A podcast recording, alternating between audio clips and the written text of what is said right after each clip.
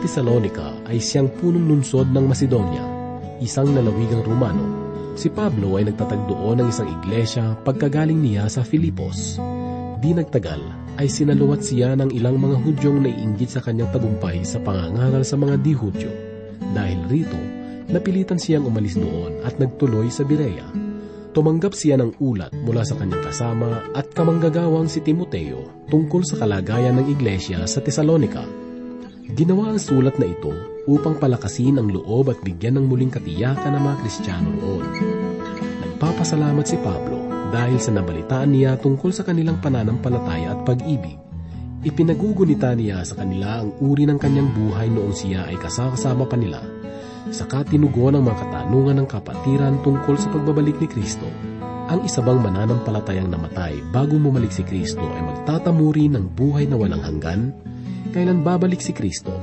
Pinayuhan sila ni Pablo na patuloy na gumawang matahimik samantalang hinihintay ang pagbabalik ni Kristo. Upang masigit pang maging maliwanag ang lahat ng ito, hayaan po ninyong muli natin samahan si Pastor Rufino de la Peret habang ating binabagtas ang katotohanang nasusulat sa unang Tesalonika dito lamang po sa ating programang Ang Paglalakbay. Noon pa man si Jesus sa ating nagmahal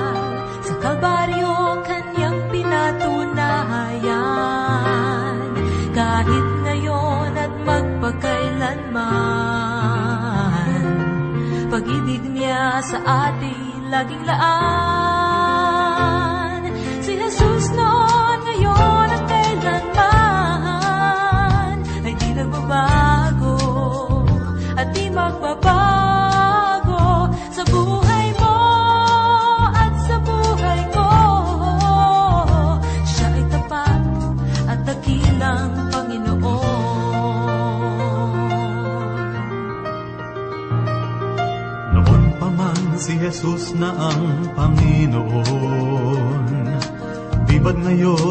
atin din ay gayon.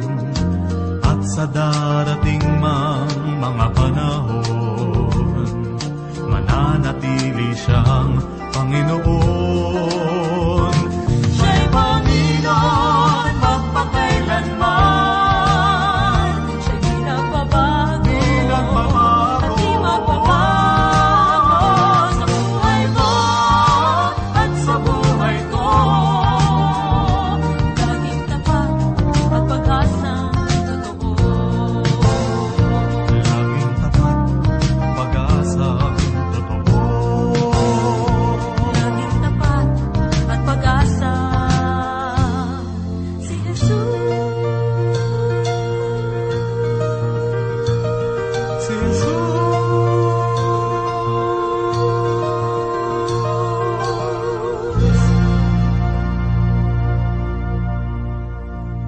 oras na ito ay muli pong sumasa inyo ang inyong kaibigan at pastor sa Himpapawid, Rufino de la Peret.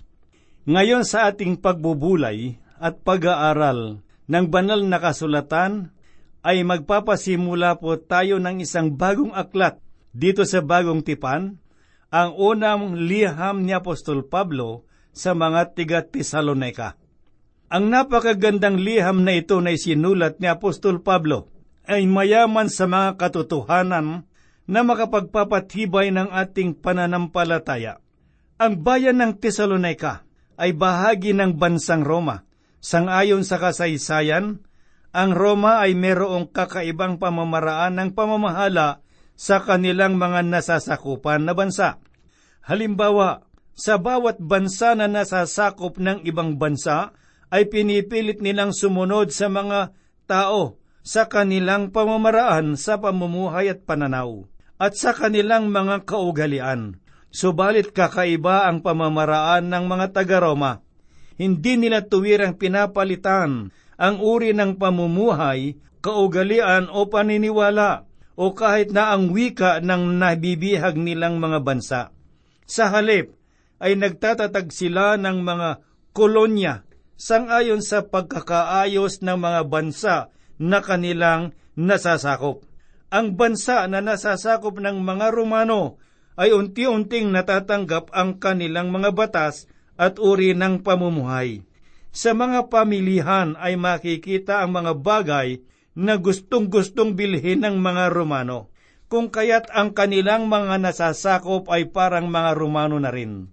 Ang Tesalonika ay bahagi ng Roma at ang bansang ito ang naging malaking bahagi sa buhay ng mga Romano. Makikita po natin ang Tesalonika sa pagitan ng Filipos at ng Atenya. Inilarawan ni Cicero ang bansang ito na ang Tesalonika ay nasa dibdib ng buong kaharian. Ito ay nasa gitna ng buong kaharian at ito rin ang isa sa mga pangunahing lunsod ng Macedonia. Una itong pinangalan ng Terma dahil sa mga mainit na bukal. Noong taong tatlong daan at labing anim, bago isilang ang Panginoong Heso Kristo, si Cassander na isa sa mga general ni Alexander na dakila ang humati ng kaharian at kinuha niya ang Macedonia at ginawa niyang tirahan ang bayan ng Tesalonika. Ipinangalan niya ito sa kanyang asawa na ang pangalan ay Tesaloniki, na kapatid ni Alexander na dakila. Ang lunsod na ito ay nananatili hanggang sa ngayon at kilala ito bilang Salonika. Ang iglesia sa Tesalonika ay itinatag ni Pablo noong kanyang ikalawang paglalakbay pang misyonero. At ito ay isang huwarang iglesia Nabanggit ito ni Pablo sa unang kabanata sa aklat na ito. Sangayon sa unang Tesalonika sa unang kabanata, ikapitong talata ang ganito. Ano pat kayo'y naging halimbawa sa lahat ng nananampalatayang nasa Macedonia at Akaya. Ang iglesyang ito ay mabuting patutuo sa lugar na iyon at ngayon ay tinatawag na Greece. Sinabi rin ni Pablo na ang iglesyang ito ay mabuting halimbawa o huwaran sa mga taga-Korinto. Makikita po natin ito sa ikalawang liham ni Pablo sa mga taga-Korinto, sa kabanatang walo, talatang una hanggang lima. Sinabi ni Pablo, Ngayon, nais naming malaman ninyo, mga kapatid, ang biyaya ng Diyos na ipinagkaloob sa mga iglesia ng Macedonia, kung papaanong sa matinding pagsubok ng kapighatian, ang kasaganaan ng kanilang kagalakan at ang kanilang labis na kahirapan ay sumagana sa kayamanan na kanilang kagandahang loob. Ako ay makapagpapatunay na sila ay kusang loob na nagbigay ayon sa kanilang kakayahan at higit pa sa kanilang makakaya na nakikiusap sa amin ng matindi tungkol sa biyaya na makibahagi sa paglilingkod sa mga banal. At ito ay hindi tulad sa aming inaasahan, kundi ibinigay muna nila ang kanilang sarili sa Panginoon at sa amin sa pamamagitan ng kalooban ng Diyos. Kung ating maalala na dito sa ikalawang paglalakbay ni Apostol Pablo na naghiwalay sila ng landas ni Bernabe, isinama ni Pablo si Silas sa kanya at sa kanilang paglalakbay at isinama rin nila si Timoteo at si Lucas na isang doktor. Muli niyang dinalaw ang mga simbahan na naitatag na at tinangkarin niyang palawakin ang gawain sa Asya na tinatawag na Turkey ngayon.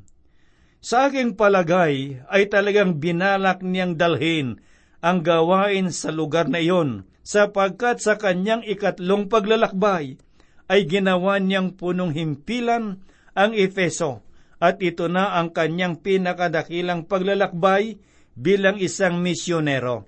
Subalit sa kanyang ikalawang paglalakbay ay naglagay ng malaking hadlang ang Espiritu ng Diyos upang hindi siya makapunta sa timog. Tinangkarin niyang makapunta sa Bitanya subalit muli siyang hinadlangan ng Espiritu ng Diyos. Hindi siya nakapunta sa timog at gayon din sa silangan. Kung kaya nagpunta na lamang siya sa Troas upang doon maghintay ng anumang utos. Nagkaroon siya ng pangitain tungkol sa isang tao sa Macedonia kung kaya tumawid siya sa Filipos. Noong makarating siya sa Macedonia, Ang taong nakita niya sa kanyang pangitain ay isang babae na nagngangalang Lydia, isang tagapagtinda ng tela at maaring may-ari nito ng isang tindahan sa lugar na iyon. Tinulungan niya ang babaeng ito sa Panginoon kasama ng iba pang mga tao sa lungsod na iyon. At ito ang naging daan upang maitatag ang gawain sa bayan ng Filipos. Pagkatapos ay nagpunta si Pablo sa Tesalonika at sangayon sa aklat ng gawa sa ikalabing pitong kabanata ay nanatili siya roon tatlong araw ng pangilin. At habang naroon siya, ay nagkaroon ng malawak ang gawain sa lugar na iyon. Marami ang tumanggap sa Panginoon. Hindi lamang nakapagtatag ng iglesia, na ituro pa niya ang tungkol sa pananampalataya sa mga mananampalataya roon. Ngunit kinailangan niyang umalis sa Tesalonika dahil sa marami na ang sumasalungat sa kanila. Umalis siya sa lugar na iyon at nagpunta siya sa Beria. Subalit sinundan siya ng mga kaaway sa Beria, kung kaya't napilitan siya na muling lisanin ng lugar na iyon. Iniwan ni Pablo si Silas sa Timoteo sa Beria at nagtungo siya sa Atena. Pagkatapos ng ilang panahon sa Atena, ay nagpunta naman siya sa Korinto. Noong nasa Korinto si Pablo, ay pinuntahan siya ni Silas at ni Timoteo upang magbigay ng ulat tungkol sa mga taga-Tesalonika. Sinabi ni Timoteo na ang ilan sa mga suliranin ng mga taga-Tesalonika na naging dahilan sa kanilang pag-aalala. At ito ang dahilan kung bakit sinulat ni Pablo ang liham na ito upang tulungan sila sa kanilang mga suliranin at upang palakasin ang kanilang loob. At kahit nakakaunting panahon lamang ang inilagi ni Pablo sa Tesalonika, ay naturuan niya ang mga tao ng maraming katuruan, pati na ang ikalawang pagbabalik ng Panginoong Heso Kristo. At naging malinaw ang katuruang ito sa isipan ng mga tao Nakakamanghang isipin na merong mga simbahan ngayon na matagal nang naitatag, subalit malabo pa rin ang kanilang pagkakaalam sa pagtatatag ng Diyos sa kanyang kaharian dito sa ibabaw ng lupa. Ang iglesia sa Thessalonica ay isang batang iglesia pa lamang, subalit itinuro na ni Pablo ang maraming paniniwala at doktrina. Binigyang diin ni Pablo ang katuroan ng muling pagbabalik ng Panginoong Hesus para sa mga mananampalataya at itinuro rin niya na ang muling pagbabalik ay malapit na sapagkat mula noong umalis si Pablo sa Tesalonika ay meron ng mga mananampalatayang namatay na kung kaya't nagkaroon sila ng katanungan na muli bang babangon ang mga mananampalatayang namatay na? Ipinahayag ni Pablo ang katuroan ng muling pagbabalik para sa mga mananampalataya upang ito ay magsilbing kaaliwan nila at ito rin ang naging paksa ng buong liham. Merong tatlong layunin ng liham na ito. Una, upang patutuhanan sa mga bagong mananampalataya ang mga pangunahing katuroan ng Biblia. Pangalawa, upang palakasin sila sa pagpapatuloy sa pamumuhay ng kabanalan. At pangatlo, upang mabigyan sila ng pag-asa sa pamamagitan ng katuroan ng muling pagbabalik ng Panginoong Hesus. Taliwas ito sa mga katuroan at paniniwala sa Tesalonika. Ito ang mga pinaniniwalaan ng mga tao sa Tesalonika. Una, na pagkatapos ng kamatayan ay wala na raw pagbabalik. Pagkatapos ng libingan ay wala ng muling pagkikita. Dito sa unang liham ni Apostol Pablo sa mga tiga Tesalonica, ay binigyang diin ang muling pagbakabuhay ng mga mananampalataya at ang muling pagbabalik ng Panginoong Hesus upang kunin ang kanyang iglesia mula rito sa sanglibutan.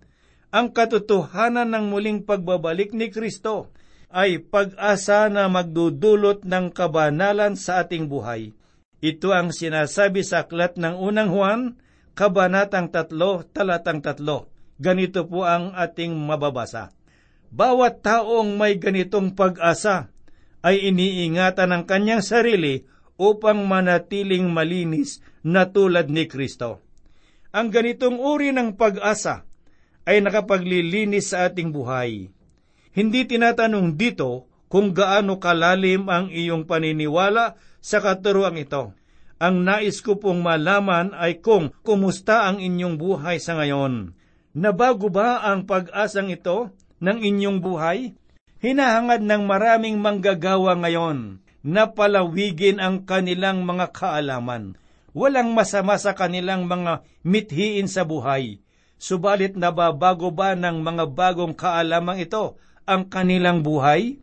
Marahil ay marami tayong alam sa banal na kasulatan, ngunit meron bang pagbabagong nagagawa sa ating buhay ang ating mga kaalaman?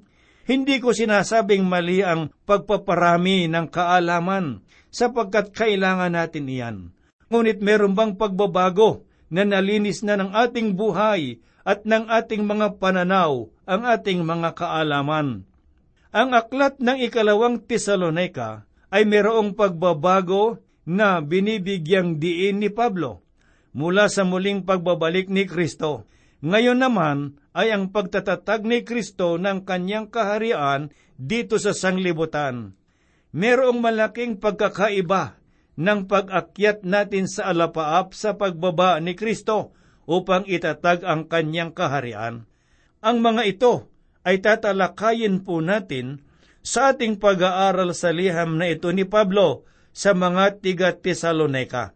Ngayon ay simulan po natin ang ating pagbubulay sa aklat na ito.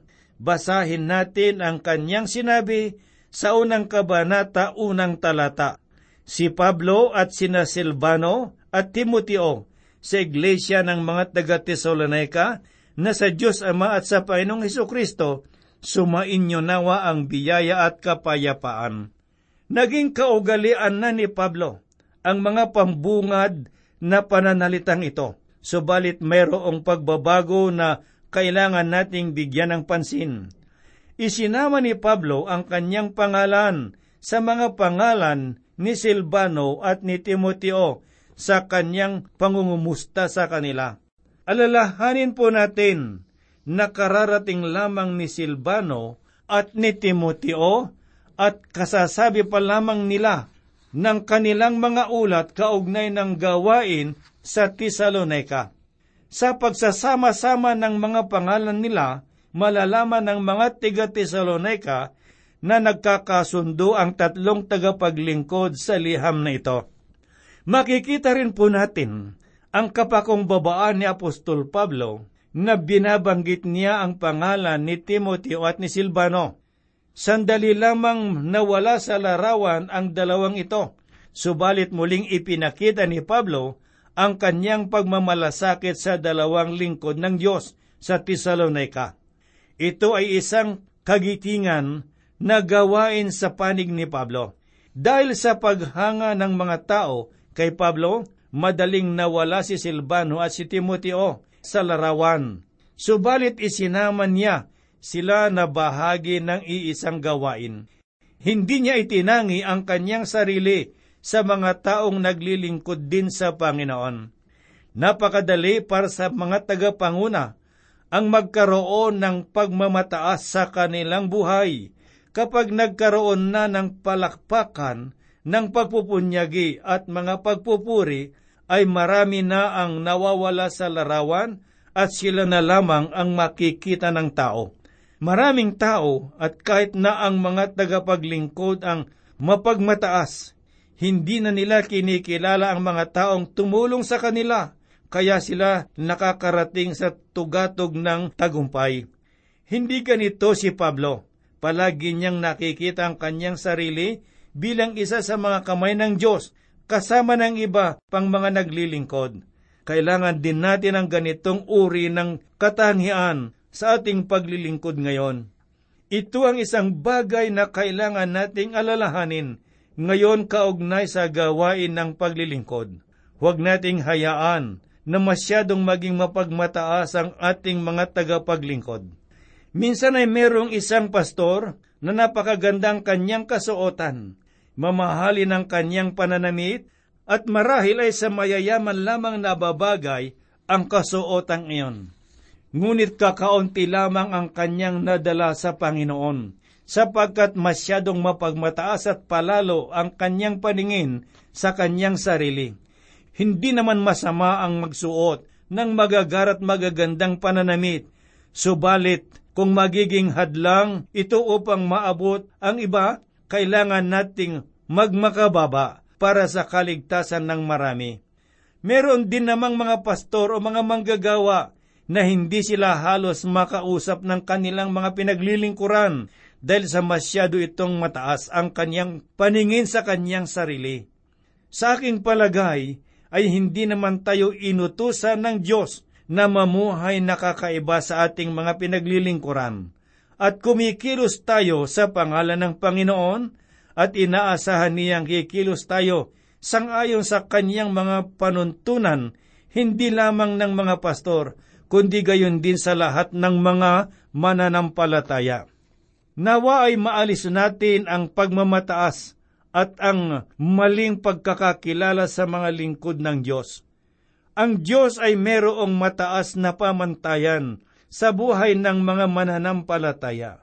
Tuwiran kong sasabihin na ang mga manggagawang bayaran lamang ay sumpa sa isang simbahan. Bagamat sa aking palagay, ay iilan lamang ang nasa ganitong kalagayan. Merong dalawang pagkakataon sa iglesia na lubhang mapanganib. Ang una ay ang isang manggagawang nais lamang na maitaas ang kanyang sarili. At ang ikalawa ay mga kaanib sa iglesia na nais na maging mas mataas pa sa salita ng Diyos na hindi naman nila talagang pinag-aralan ng Biblia, subalit sinasabi nilang naranasan na nila ang mga ito. Ang pinakamalaking aral na ginagawa ko para sa aking sarili ay ang ipahayag ang katotohanan mula sa salita ng Diyos. Kung itinuturo ng isang manggagawa ang kabuuan ng salita ng Panginoon, kailangan din niyang makita ang bawat paksa na ipinapahayag ng Biblia. Sapagkat dumarami na ngayon ang mga nangangaral lamang ng mga bagay sangayon sa kanilang paniniwala at hindi ang kabuuan nito. Sinabi ni Apostol Pablo na sa iglesia ng mga taga Tesalonika na sa Diyos Ama at sa Panginoong Heso Kristo. Maaring mayroong pagkakaiba ang iglesyang ito sa iglesia sa Filipos. Subalit pareho na nasa Diyos Ama at Panginoong Heso Kristo. Hindi niya ito sinabi sa ibang liham, sapagkat ito ang kauna-unahang liham ni Apostol Pablo.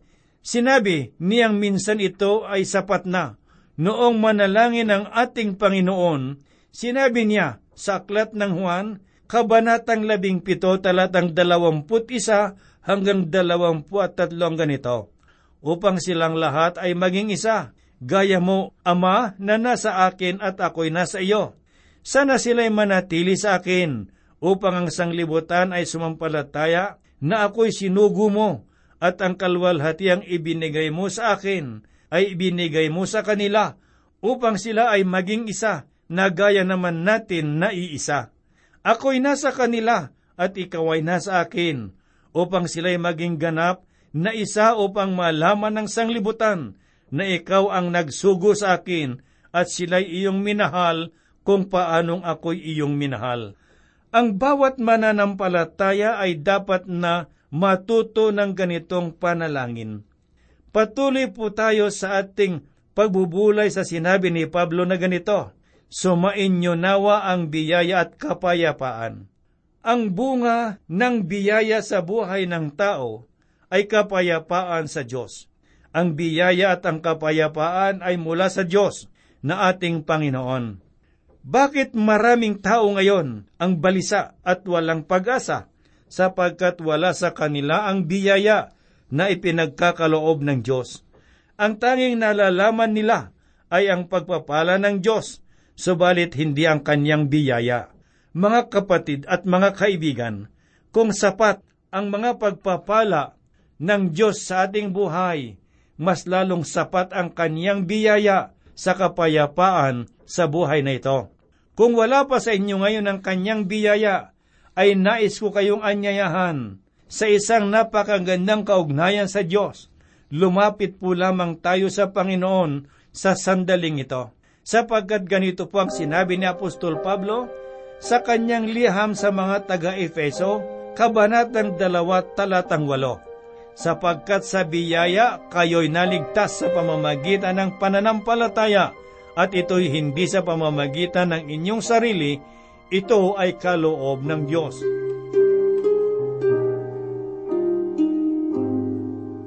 Tayo po ay manalangin. Panginoong Diyos, ang pag-ibig mo ay nagpapatuloy. Mayaman ang iyong biyaya at sagana ang iyong mga pagpapala. Salamat po Panginoon, sapagkat ikaw ang Diyos naming hindi nagbabago. Hindi kumukupas ang iyong pagmamahal. Salamat din sa iyong mga salita na aming tinunghayan sa oras na ito. Nagbibigay sa amin ng panibagong pananaw sa buhay upang kami ay magpatuloy sa kabanalan. Panginoon, dalangin po namin, Ama, ang patuloy mong pagpapala sa lahat ng mga kaibigan at mga kapatid. Marahil ang ilan sa kanila ay puspus pa ng agam-agam at pag-aalinlangan. Ngayon, Panginoong Diyos, dalangin po namin sa iyong pangalan. Liwanagan mo po sa kanila ang lahat ng mga bagay tungkol sa iyo at kung natatakpan ang kanilang mga isipan ng mga pag-aalinlangan, dalangin po namin na linisin mo, Panginoong Diyos, upang huwag mahadlangan ang kanilang pagkakaunawa. Pagpalain mo, Panginoon Diyos, ang mga kapatid na hindi pa tumatanggap sa iyo bilang kanilang Diyos at tagapagligtas, na ngayon din, Panginoon, ay gawin nila na ikaw ay tanggapin na kanilang Panginoon. Gayun din sa mga kaibigan at mga kapatid na nangasa bilangguan, dinadalangin po namin ang iyong kaaliwan sa bawat sa kanila. Sa likod ng rehas ay maari silang magkaroon ng pag-asa sa buhay na walang hanggan. Kung ikaw ay pangunguna sa kanilang mga buhay, kami po ay umaasa ng lahat ng ito ay gagawin mo at tutugunin sang ayon sa iyong kalooban sapagkat ang lahat po'y hinihiling namin idinadalangin sa banal na pangalan ng aming Panginoong Heso Kristo. Amen. Kahit ikaw ay parang kay saya Aking nadarama Mayroong kulang tila Sa kilos at tanaw ng iyong mata May dinatago ka Kay bigat ng dala. Nais kitang kausapin Makakatulong kaya kung sabihin. Na higit pa sa akin Sa kanya'y manalangin